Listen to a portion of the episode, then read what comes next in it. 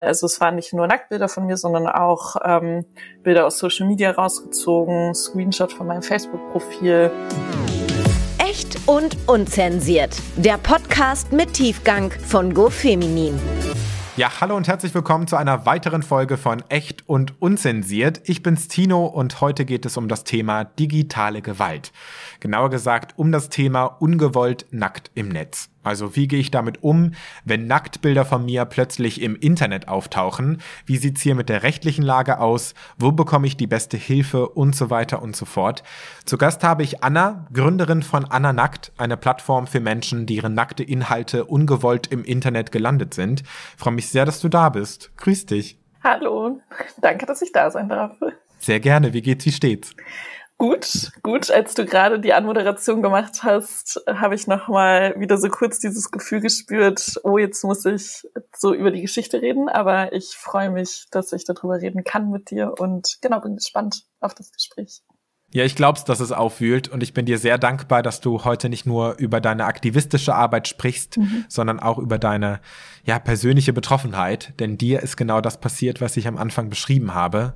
Ohne deine Zustimmung sind Nacktbilder auf einer Porno-Website aufgetaucht und für mich ist das die absolute Horrorvorstellung und um in deine Geschichte so ein bisschen einzutauchen, vielleicht eine ganz gute Einstiegsfrage. Wann ist das passiert und wie hast du überhaupt davon erfahren? Das ist passiert, als ähm, ja, als ich bei, also ich war bei der Arbeit unterwegs und es war im März 2019, also in unserer aktuellen Zeitrechnung vor Corona quasi. Und genau, ich habe bei der Arbeit davon erfahren oder ich war gerade auf dem Projekt mit der Arbeit unterwegs und mir hat ein Schulfreund geschrieben, von dem ich schon ehrlicherweise super lange nicht mehr gehört hatte bei Facebook hat er mir geschrieben und war so, du Anna, melde dich mal ganz schnell, hier ist meine Handynummer. Und ich habe im ersten Moment gedacht, es sei jemand gestorben und habe ihn dann angerufen und dann hat er so ein bisschen rumgedruckst und meinte, du, da sind irgendwie Bilder von dir im Internet, die da glaube ich nicht sein sollten. Genau. Und dann war die Bombe geplatzt. Heftig. Und wie hast du dich in dem Moment gefühlt? Also was für Gedanken sind dir durch den Kopf geschossen? Also mein allererster Gedanke war, das ist ja Quatsch. Also so, das kann jetzt quasi gar nicht passiert sein. Und dann hat er mir die Links dazu geschickt. Und dann war es so, ah, shit, okay, ist es auf jeden Fall passiert. Und dann habe ich fast so ein bisschen, also es war abends irgendwie so 17.30, 18 Uhr oder so, als ich gerade aus dem Büro gekommen bin und dann ist so ein bisschen so ein Tunnel angegangen quasi. Also ich habe ähm, meinem Partner direkt geschrieben und meinte so, okay, das ist passiert und habe direkt losgegoogelt quasi, was ich machen kann und habe dann echt bis, ich glaube, morgens um drei oder um vier alles Mögliche versucht, um Bilder zu finden. Die waren dann natürlich auch nicht nur auf einer Website, sondern dann auch auf mehreren. Und genau, um drei oder um vier Uhr bin ich dann total erschöpft ins Bett gefallen. Hast du denn eine Theorie, wer die Nacktbilder hochgeladen hat und wie das auch generell alles passieren konnte? Die Theorie, die jetzt auch bei der Polizei liegt sozusagen, ist, dass meine Dropbox gehackt wurde. Ähm, also ich weiß, dass meine Dropbox gehackt wurde, das kann, kann ich nachvollziehen. Ich weiß nicht hundertprozentig, was dabei gestohlen wurde, aber es liegt nahe, dass die Bilder mitgestohlen wurden und dass dann jemand wer auch immer die, an diesem Hack beteiligt war, die online gestellt hat. Weil mit mir gemeinsam, also dieses Profil auf der Website X-Samstag heißt die Website Deutschlands oder Deutschlands mitmeist besuchteste Website, mehr Besucher als die Bild-Zeitung. Ja.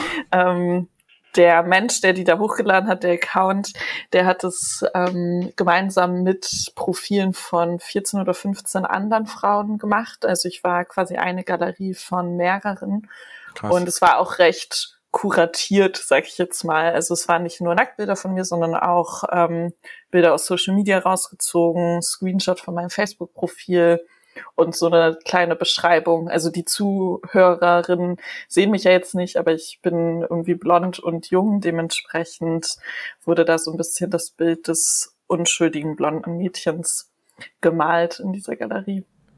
Ich frage mich da echt, was sind das denn für Täter? Also was sind da auch die Motive? Gibt es da irgendwelche Strukturen? Ja, das ist eine total, weil, also es ist eine der Fragen, die mir auch total oft, auch an dem Abend selbst, als es passiert ist oder als ich davon erfahren habe, aus der oft durch den Kopf gegangen ist, wer sind eigentlich, also wer macht sowas eigentlich? Und es wird ja viel, finde ich, immer darüber gesprochen, dass es so diese Rachefälle gibt, wo Ex-Partner oder Ex-Partnerinnen aus Rachebilder hochladen. Und ich glaube, das ist auch tatsächlich ein Fall, der häufig eintritt oder einer der Gründe, weshalb Menschen das machen. Nicht, dass ein valider Grund ist, aber ein Grund. Und das andere Phänomen, was es gibt, sind die sogenannten Exposer-Netzwerke oder auch Incel-Netzwerke. Das sind online organisierte Gemeinschaften von Männern, die Frauen hassen und die auch proaktiv zu Gewalt aufrufen. Und tatsächlich in den USA gab es auch schon viele Fälle von physischer Gewalt und richtige Attentate. Ähm, teilweise in Kanada gab es jetzt einen Fall, wo das auch offiziell als Terrorismus bezeichnet wurde. Also es gibt einfach wirklich Online-Gemeinschaften von wütenden Männern, die Frauen hassen und die es sich zur Aufgabe gemacht haben, Frauen zu Objekten zu machen.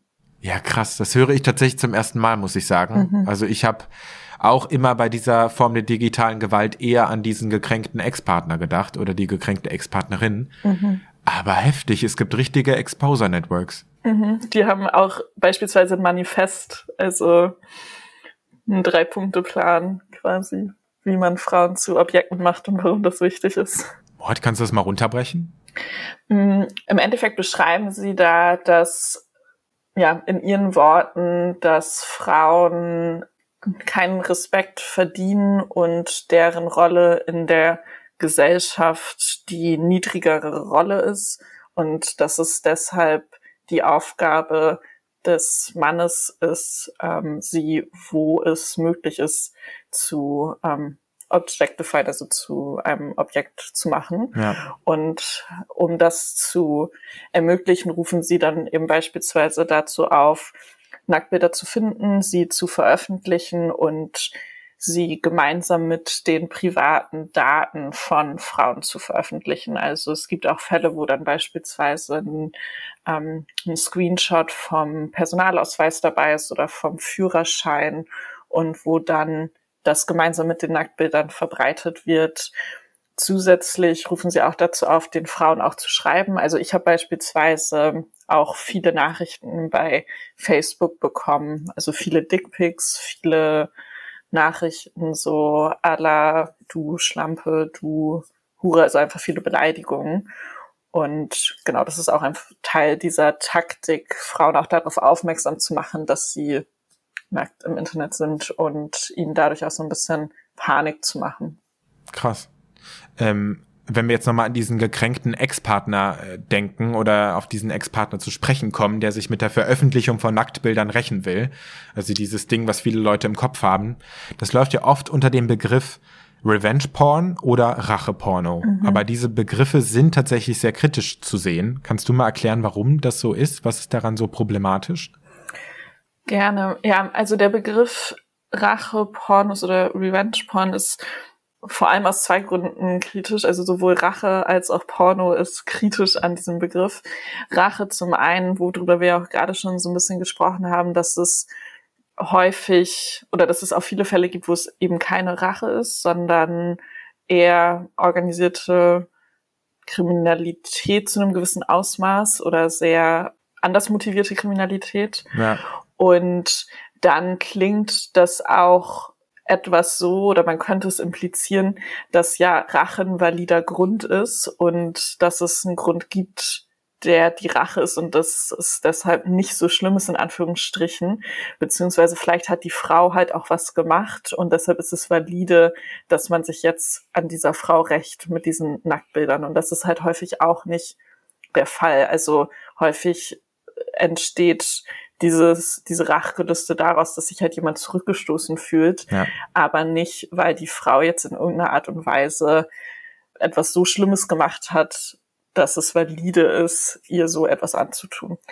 Deshalb ist Rache per se schon mal falsch und dann ist auch Porno daran falsch, weil es ist kein Porno, sondern es ist Missbrauchmaterial. Ein Porno ist eigentlich oder kann etwas total Positives sein, eine ähm, ja quasi Inhalte, die zum ähm, ich sage jetzt mal Entertainment gedacht sind von ähm, von Teilen der Gesellschaft, die auch, wenn sie gut produziert sind oder halt unter ähm, Zustimmung produziert wurden, halt etwas sehr Gutes sein können, was sich auch lohnt zu verbreiten. Und das ist halt was ganz anderes als ein Bild oder ein Video, was gestohlen wurde. Und dieses Video ist eigentlich nicht für Porno und für Entertainment gedacht, beziehungsweise sollte es nicht dafür gedacht sein, sondern es ist halt einfach Missbrauchsmaterial.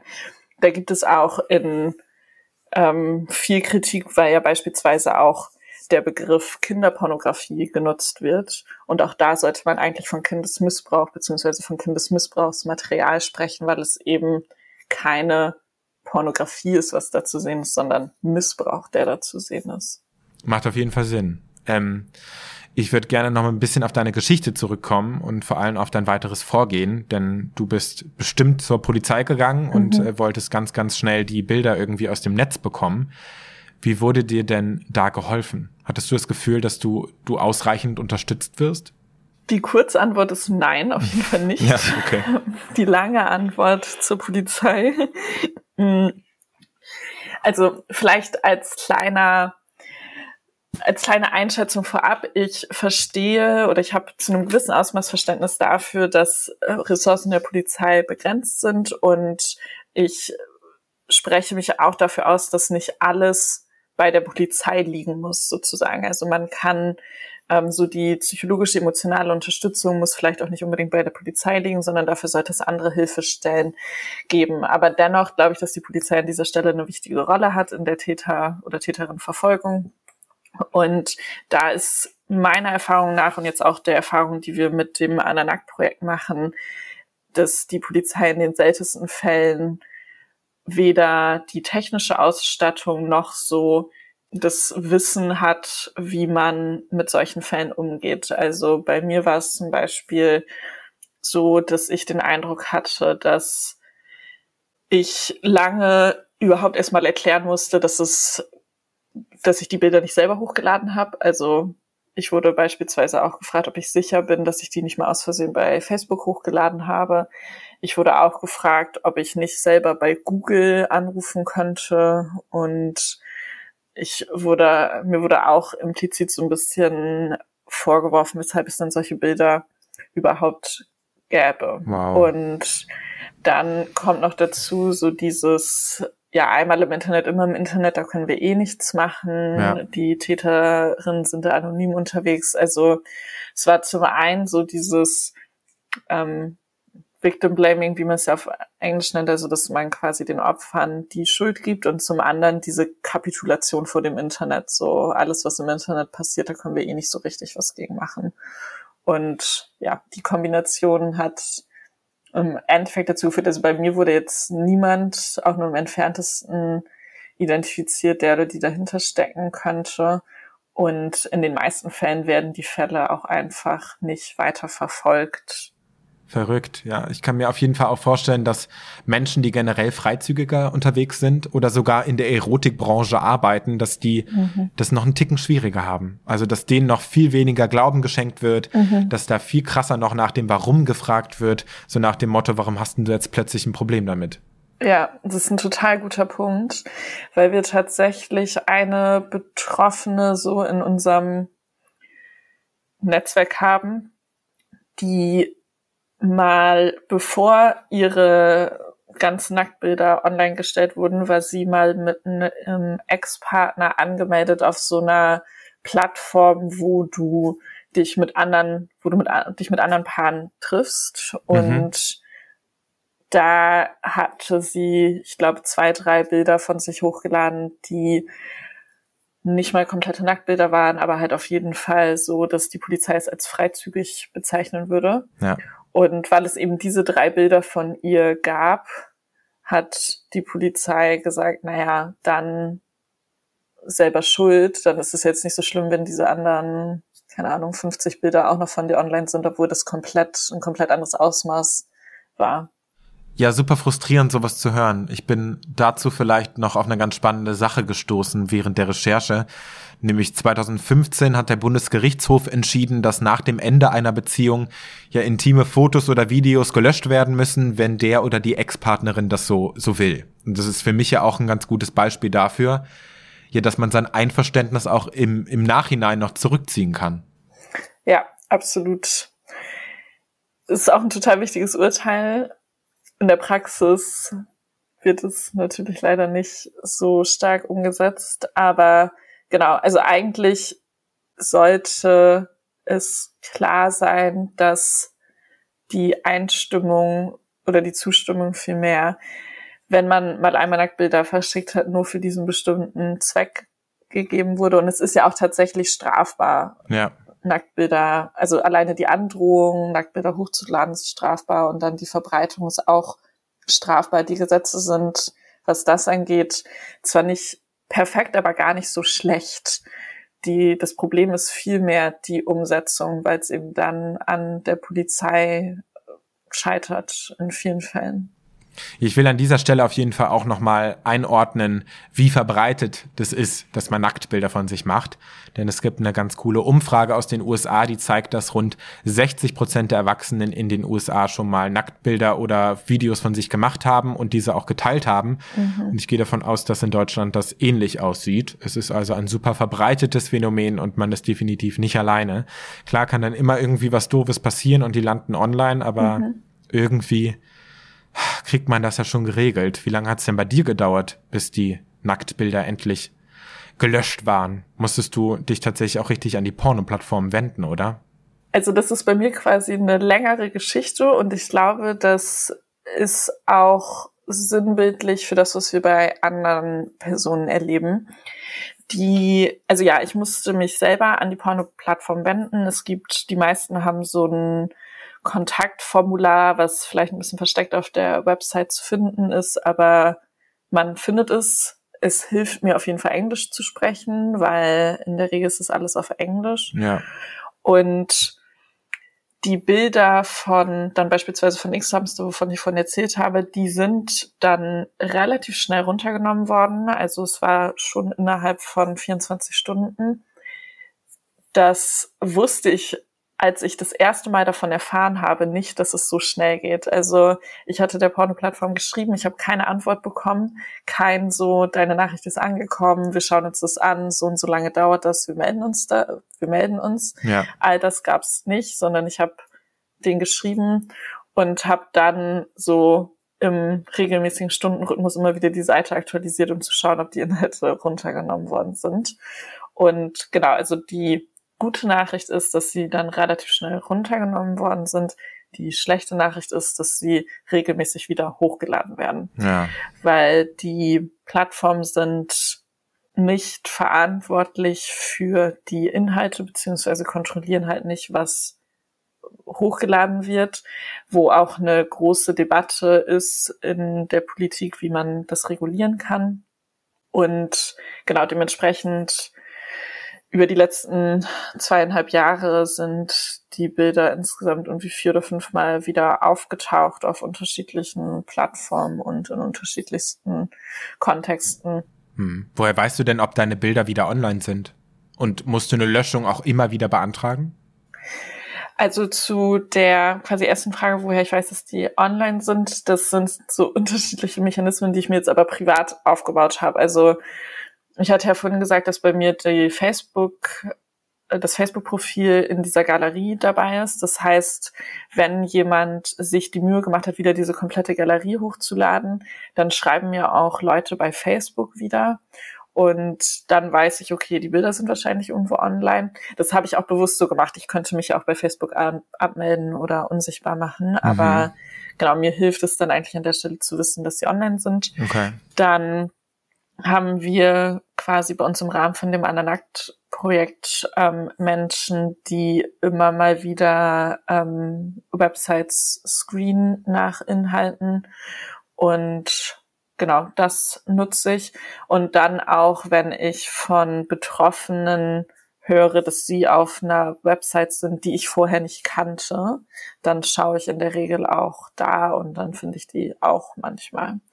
Das sind jetzt so meine, ähm, genau, meine Mechanismen. Und dann zu der Frage quasi mit dem, muss ich das jedes Mal wieder neu beantragen? Ja, also es ist jedes Mal, ich muss von jedem einzelnen Bild da draufklicken, den Link kopieren, den Link in die E-Mail schicken das sind dann so 25 bis 30 Links, je nachdem.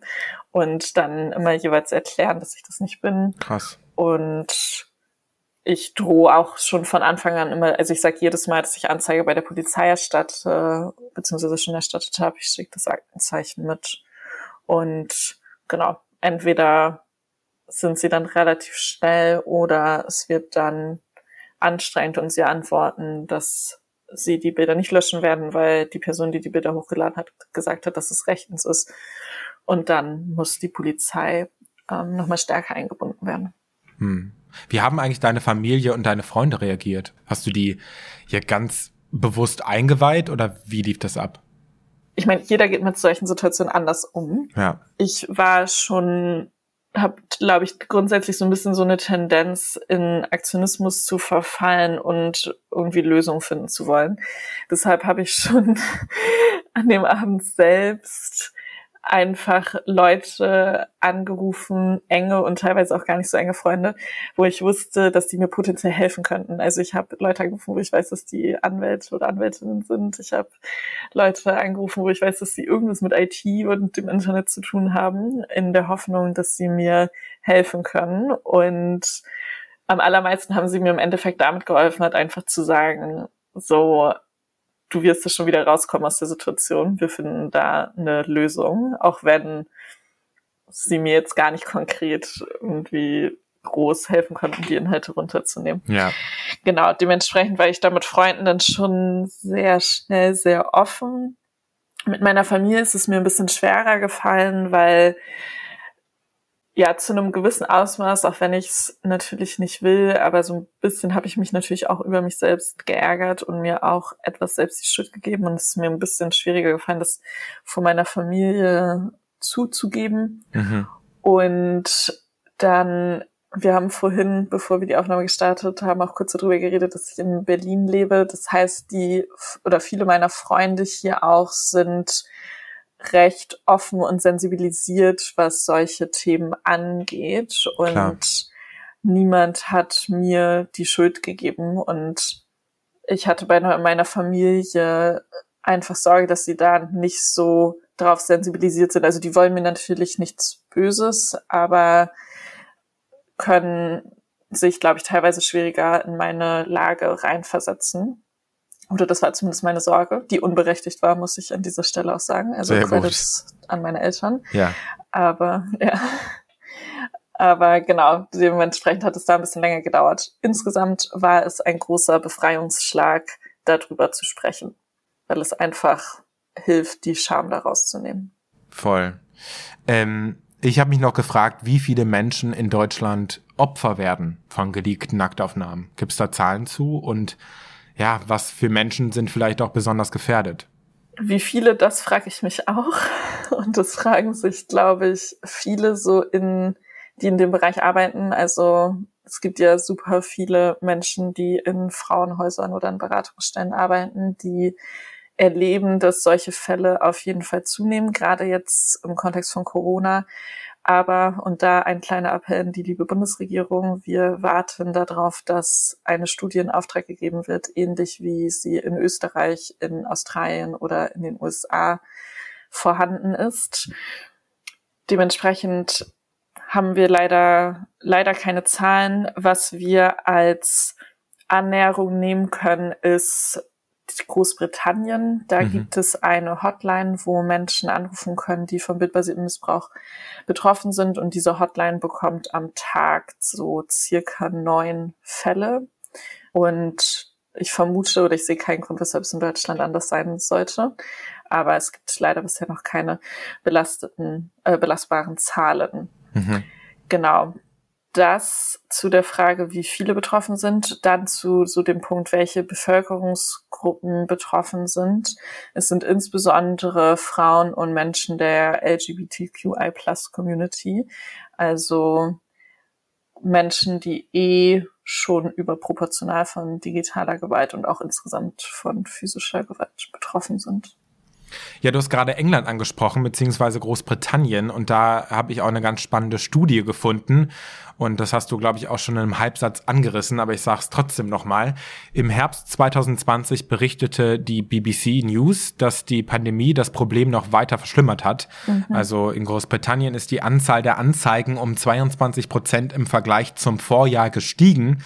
Äh, das wird damit begründet, dass die Lockdowns dazu geführt haben, dass sich viele Menschen ja einsam gefühlt und nach Intimität gesehnt haben. Mhm. Das finde ich schon krass. Ja, ich meine, macht ja auch Sinn. Ich muss auch ehrlicherweise sagen, die Bilder, die bei mir geleakt sind, das waren auch Bilder, die entstanden sind, als ich in, in einer Fernbeziehung war, also wo man eben auch nicht physisch ja. an einem Ort sein kann und Du hast mir jetzt noch nicht die Frage gestellt, aber wenn mir Menschen die Frage stellen, würde ich wieder Nacktbilder machen, würde ich sie auch mit Ja beantworten, weil es ja auch Teil unserer unserer Art und Weise ist, wie wir Sexualität ausleben können, ist ja mhm. eigentlich was Schönes ist. Und wenn einem das durch eine Pandemie genommen wird, weil man sich nicht sehen kann, dann kann ich voll verstehen, dass man eben auf Nacktbilder oder ähnliches zurückgreift. Ich weiß, also bei mir im Freundeskreis war es zum Beispiel auch so, dass viele ja dann auch so über Zoom oder so ihre ersten Dates hatten. Es ist mittlerweile einfach total normal geworden. Ja, und ich meine, okay, ich bin jetzt, ich bin keine Historikerin, aber wenn man so da, dem glaubt, was man so in Filmen sieht, so früher, gut, da gab es dann natürlich nicht die digitalen Bilder, aber die Menschen, die irgendwie in den Krieg gezogen sind, die hatten auch ihre kleinen Bildchen von ihren Partner oder Partnerin dabei. Ja. So, also es ist jetzt auch nicht in dem Sinne eine Empfindung der digitalen Welt, sondern wir nutzen halt jetzt das digitale Medium, aber das Bedürfnis ist schon immer da gewesen. Voll.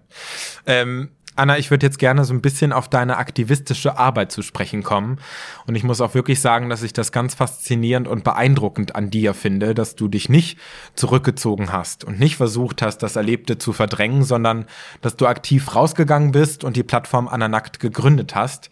Und was mich da ganz stark interessiert ist, was war die Motivation dahinter für dich und warum war das wichtig?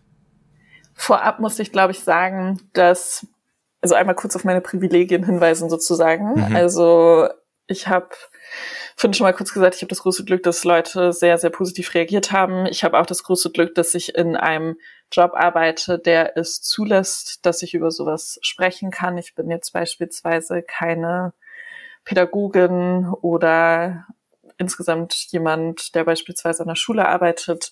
Das ist es für mich deutlich einfacher. Mhm. Und genau, das vielleicht so als kleiner Punkt vorab. Ich kann sehr, sehr gut alle verstehen, die aus unterschiedlichsten Gründen sich dazu entscheiden, nicht darüber zu sprechen, auch wenn ich gerne an alle, die es können, daran appellieren möchte, offen darüber zu sprechen. Genau, ich habe ja vorhin schon mal gesagt, dass ich so ein bisschen zu Aktionismus und mhm. Lösungsorientierung ja. ähm, tendiere und ich glaube, für mich war Anna Nackt auch auf der einen Seite wichtig für mich ganz persönlich, wenn ich ganz ehrlich bin, weil es mir auch geholfen hat, mit der Situation umzugehen und mich damit auseinanderzusetzen. Also es erfüllt auch in voller Transparenz in gewisser Weise natürlich einen Selbstzweck, aber ich glaube, das ist bei vielen Menschen so, die solche Sachen vorantreiben. Mhm. Und dann hatte, habe ich einfach gemerkt, dass durch meine persönliche Erfahrung und dann auch durch den Austausch mit vielen anderen Betroffenen, dass es bisher nicht so richtig ein Angebot gibt, wo ich als Betroffene die Information bekomme, die ich brauche, ähm, beispielsweise weiß, wie ich mit diesen Websites umgehe, wie ich mit der Polizei umgehe, wie ich mit ähm, meiner Familie darüber spreche. Also zu all solchen Sachen gibt es sehr, sehr, sehr, sehr wenig Informationen. Und dann gibt es auch wenig Möglichkeiten, sicher darüber zu sprechen. Also wir merken ganz häufig, dass einfach alleine dieses Gefühl, mit anderen Betroffenen zu sprechen, für voll viele Menschen super hilfreich ist. Also das sozusagen auf einer kleineren, individuelleren Ebene. Und dann der systemische Blick darauf hat mir dann auch gezeigt, dass es zwar schön, Betroffenen zu helfen und da auf einer gewissen Ebene was besser zu machen. Aber es löst halt das Problem nicht. Und auch deshalb ist der Anspruch von Ananakt oder von der Arbeit, die wir damit machen, die Politik darauf aufmerksam zu machen, was passiert und konkrete Vorschläge zu machen, was geändert werden muss, damit einfach langfristig es weniger Betroffene von dieser Art von Gewalt gibt. Und das ist so der andere Grund, weshalb es Ananakt gibt, dass es eben über diese individuelle, wir unterstützen uns jetzt gegenseitig Dynamik hinausgeht und rein ins System und rein in die politische Arbeit. Ja, mega, mega wichtig. Du bist ja auch ähm, Mitinitiatorin der Online-Petition Hashtag NotYourPorn. Mhm. Kannst du mal kurz zusammenfassen, was ihr von der Politik und den BetreiberInnen der Porno-Plattform noch alles so fordert? Wir fordern von der Politik zum einen eine stärkere Förderung, zum einen von betroffenen Stellen, also jetzt gar nicht von uns, von Ananakt, sondern vor allem von Frauenhäusern, von, ähm, es gibt das Telefon Gewalt ähm, gegen Frauen, die Hotline, dass da Ressourcen zur Verfügung gestellt werden, um die Menschen, die da arbeiten, dahingehend zu schulen, dass sie mit digitaler Gewalt umgehen können. Also einfach wirklich eine Stärkung dieses Unterstützungsnetzwerks. Wir fordern auch mehr Ressourcen und Investitionen dahingehend, dass die Polizeikräfte ausgebildet werden im Bereich digitale Gewalt, jetzt natürlich nicht nur bildbasierter Missbrauch, aber insgesamt, dass es, dass den Betroffenen stärker geholfen wird. Und dann fordern wir von der Politik außerdem eine bessere Regulierung der Porno-Plattform insbesondere. Dazu muss ich kurz sagen, es wird auch auf Social Media sehr viel Missbrauchsmaterial verteilt. Mhm. Allerdings gibt es, ist es wichtig, aus unserer Perspektive zu differenzieren zwischen den beiden Anbietern, weil Regulierung auf Social Media ganz andere Implikationen für andere Gruppen auch haben kann. Können wir sonst auch gleich gerne nochmal drüber sprechen. Ja. Aber auf jeden Fall der Fokus deshalb auf ähm, pornografischen Plattformen, wo wir also breit gesprochen einen besseren Schutz fordern, konkret gesprochen so Dinge wie eine ähm, Verifizierungspflicht. Aktuell ist es beispielsweise möglich, dass jemand anonym Inhalte hoch und auch runterladen kann, was sich mir persönlich ehrlicherweise wirklich nicht so richtig erschließt, warum es nicht möglich ist, ähm, die also persönliche Daten beziehungsweise konkret die Handynummer von den Personen, die Inhalte hochladen, zu haben, damit man diese Person erreichen kann. Ja. Für die Leute, die sich so ein bisschen mit Regulierung auskennen, ich spreche jetzt nicht von einer Klarnamenpflicht, nur um das auch klarzustellen. Genau, aber das ist so ein Beispiel dessen, was wir ähm, was wir fordern, zusätzlich Ansprechpersonen. Aktuell, ich hatte es vorhin schon mal kurz gesagt, muss man das alles auf Englisch machen. Da habe ich jetzt wiederum Glück, dass ich Englisch spreche. Nicht jeder spricht, Engl spricht Englisch. Dementsprechend sollte es auch da andere Kontaktmöglichkeiten geben. Ja. Genau, das sind so eine Auswahl dessen, was wir fordern. Also insgesamt stärkere Regulierung und mehr Ressourcen dafür, dass die auch umgesetzt werden können. Ja, was ich gelesen habe, was ich auch krass fand, war, dass im Strafrecht das wohl so ist, dass eine Ermittlung oft eingestellt wird, weil kein öffentliches Interesse besteht. Ja. Was soll ich dazu echt noch sagen? Also ja, genau. es ist wirklich, sorry, es ist wirklich so immer die, das, das Entsetzen darüber. Ich meine, da merkt man mir persönlich jetzt vielleicht auch an, Stichwort ähm, privilegiert aufwachsen irgendwie. Ich hatte bisher wenig Kontakt zum just, deutschen Justizsystem und ich bin da ziemlich blauäugig reingegangen ja. und habe gedacht, alles klar, ich erstatte jetzt Anzeige und dann wird sich jemand darum kümmern. Und als ich dann gehört habe, dass Fälle eingestellt werden können, weil sie nicht im öffentlichen Interesse liegen, ist mir echt alles aus dem Gesicht gefallen. Ja. Also im Endeffekt ist das, was vielen Betroffenen passiert. Die Fälle werden ähm, es gibt so diese drei Monatsfrist quasi und dann werden die Fälle zu den Akten gelegt, ohne dass da wirklich was gemacht wird. Und da muss auch nichts gemacht werden, weil, ja, ich will da jetzt nicht so technisch werden, aber weil es gibt einfach bestimmte Regularien, die es möglich machen, dass man die Fälle einstellen kann, weil gesagt wird, es ist kein öffentliches Interesse. Und bestimmt, ich kann es nicht einschätzen, vielleicht gibt es ähm, Situationen, wo es sinnvoll ist, diese Regelung zu haben, aber jetzt im Kontext von sexualisierter Gewalt im Internet ist es meiner Meinung nach absolut veraltet und unangebracht, dass diese Fälle nicht weiter verfolgt werden. Vor allem vor dem Hintergrund, was wir auch gerade am Anfang besprochen haben, dass es teilweise organisierte Netzwerke sind, die dahinter stecken. Ja. Und dementsprechend kann man durchaus sagen, dass es auch im öffentlichen Interesse ist. Auf jeden Fall. Ich habe generell das Gefühl, dass ja auf diesem Thema noch nicht genug Aufmerksamkeit liegt. Also ob wir jetzt in die Politik gucken oder in die Gesellschaft, es ist generell nicht so präsent. Was würdest du denn sagen, woran das liegt? Ich stimme dir zu, dass da nicht genug Aufmerksamkeit drauf ist. Der größte Grund ist, glaube ich, dass es jetzt beim spezifischen Beispiel bildbasierten Missbrauch auch immer noch sehr schambehaftet ist. Also mhm.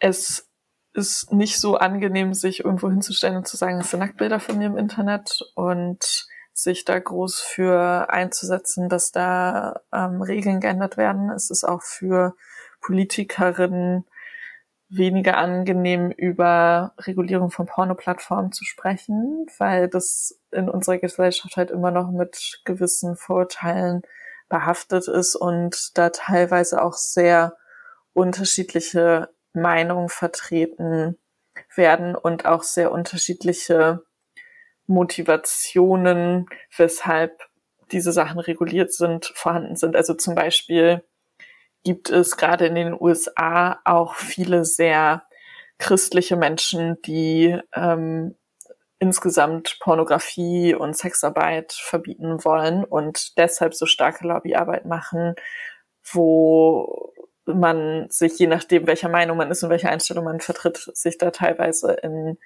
Gewässer begibt, in die man sich, glaube ich, nicht begeben möchte. Ja. Und deshalb wird das Thema dann auch einfach manchmal nicht angefasst. Und das an, der andere Grund, glaube ich, ist, dass auch insgesamt so das ganze Thema Digitalisierung im weitesten Sinne und digitale Gewalt im weitesten Sinne sich zu schnell entwickelt, als dass die Politik und die Polizei dahinterherkommt. Also auch beim Thema bildbasierten Missbrauch wir reden jetzt viel so über die Situation, dass Bilder proaktiv online gestellt werden. Es gibt aber jetzt inzwischen auch beispielsweise sogenannte Deep Nudes, also wo auf Basis eines angezogenen Bilds von dir Nacktbilder erstellt werden, die einfach täuschend echt aussehen und die auch sehr, sehr einfach in sehr großen Quantitäten erstellt werden können, komplett automatisiert und da hat jetzt die Politik natürlich auch noch, oder was heißt natürlich, aber hat sie auch noch keine gute Antwort drauf, ja. weil es wieder ein neues Phänomen ist. Und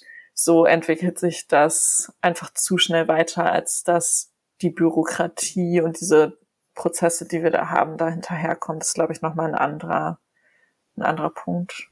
Ja, super gruselig. Mhm. Was würdest du denn sagen, wie ich mich am besten vor dieser Form der digitalen Gewalt schützen kann? Ich glaube, man hat unterschiedliche Möglichkeiten. Also auch da wieder so der kleine Disclaimer vorab. Ich glaube, es ist aus der Konversation klar geworden, aber nur um es nochmal ganz klar deutlich zu machen, so es ist die Schuld der Täter bzw. der Täterin, wenn sie das machen. Und man kann sich auch nie komplett schützen es ist, ich habe gerade diese Deep News Beispiele schon mal gezeigt, äh, aufgezeigt. Da kannst du natürlich nichts gegen machen. Es gibt auch Fälle, wo Leute verheimlich gefilmt werden, kannst halt auch nichts gegen machen. Genau, von daher ist eine gewisse Grenze zu. Dennoch ist es sinnvoll, sich klug zu verhalten mit solchen Sachen und da habe ich das vielleicht teilweise weniger klug gemacht. Aber so ein Beispiel ist, ähm, überlegt euch, wo ihr eure Bilder speichert ich würde es nicht auf einer Cloud machen. Ja. Ähm, idealerweise auf einer verschlüsselten externen Festplatte. Weiß ich jetzt auch, dass das nicht jeder zu Hause hat, aber zumindest lokal, so dass es nicht ans Internet angebunden ist. Ähm, habt sichere Passwörter. Klingt auch, also ja klingt so offensichtlich, aber die wenigsten haben das. Gerade wenn ihr die Bilder auf dem iPhone habt, stellt sicher, dass ihr ähm, das iPhone oder halt äh, euer Smartphone ähm, dementsprechend gesichert habt.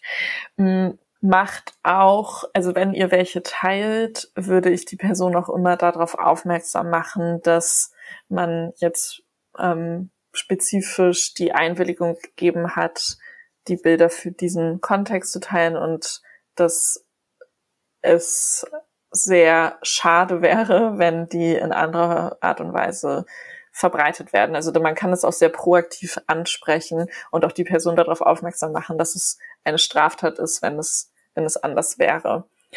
Ähm, genau. Es gibt dann noch so, es gibt so Ideen, dass man Bilder zum Beispiel auch ähm, mit einem Wasserzeichen hinterlegen könnte, damit einfach klar wird, dass die Bilder, also dass man quasi sein eigenes Copyright da drauf macht, damit einfach nochmal deutlicher wird, dass einem die Bilder gehören. Ja. Genau. Aber das sind so, so Sachen und was man sich natürlich auch überlegen kann, also jetzt über so der Frage, wie schütze ich meine Bilder ähm, hinaus, ist die Frage, was man genau auf Bildern zeigen möchte. Also manche wollen das Gesicht da drauf haben, ist dann auch vollkommen in Ordnung, aber es ist natürlich sicherer ohne Gesicht und es ist auch sicherer ohne eindeutige Körpermerkmale wie beispielsweise ein Tattoo oder eine, eine größere Narbe.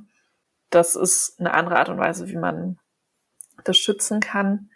Aber auch da wieder ist es natürlich abhängig davon, wie man diese Arten von Bildern aufnehmen möchte.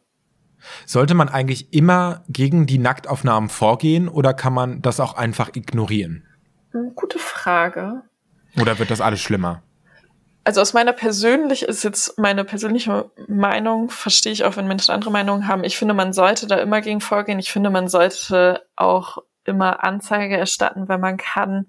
Einfach weil sonst Leute denken, es gibt diese Fälle nicht und sie tauchen nicht in Statistiken auf. Die Polizei merkt nicht, dass da was passiert und das Problem wird so ein bisschen unter den Teppich gefegt und genau dementsprechend würde ich mich dafür aussprechen, dass man da, wenn man kann, immer was gegen machen sollte.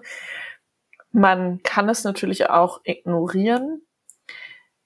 Ich stelle es mir persönlich schwierig vor, wenn man es komplett ignoriert und sie auch einfach online lässt, weil sie sich durchaus weiter verbreiten und auch in deinen Google Search Results auftauchen können oder ja. in deinen ähm, Microsoft Bing beziehungsweise Ecosia Search Results auftauchen Suchresultaten auftauchen kann.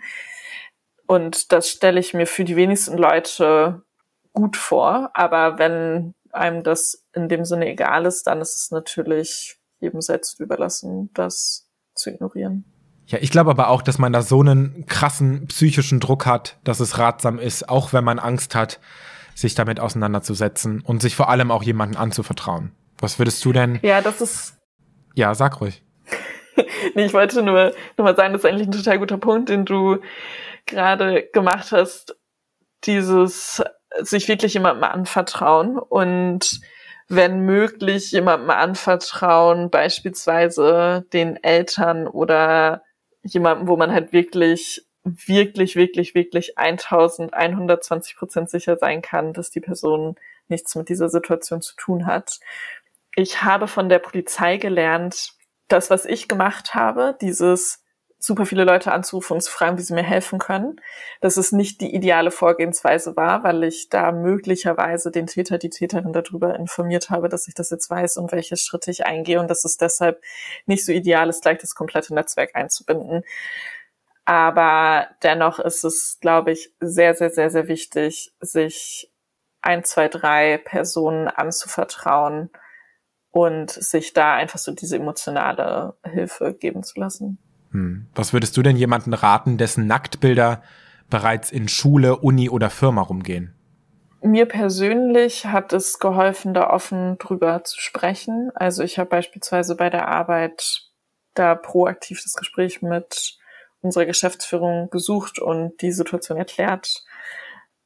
Die Frage ist so ein bisschen, wie es, wie es quasi zirkuliert. Also wenn es, wir haben beispielsweise auch einen Fall gehabt von einer Person, die so geahnt hat, dass Bilder von ihr zirkuliert werden, aber die sie selber nicht gesehen und nicht gefunden hat zum Beispiel. Das war an einer Schule und da gibt es dann häufig, wobei ich, ich weiß nicht, ob ich häufig sagen kann, aber an hoffentlich vielen Schulen gibt es ähm, Pädagoginnen und auch Digitalexpertinnen, an die man sich dann wenden kann. Es gibt auch Organisationen, es, zum Beispiel eine Organisation heißt Digitale Helden, die Lehrkräfte explizit dahingehend ausbilden, mit digitaler Gewalt umzugehen im Schulkontext. Mhm. Und da findet man dann beispielsweise im Schulkontext Unterstützung. Also auch da sich an jemanden zu wenden, dem man vertrauen kann und das nicht mit sich selbst auszumachen, weil es wird zumindest im ersten Moment nicht weggehen.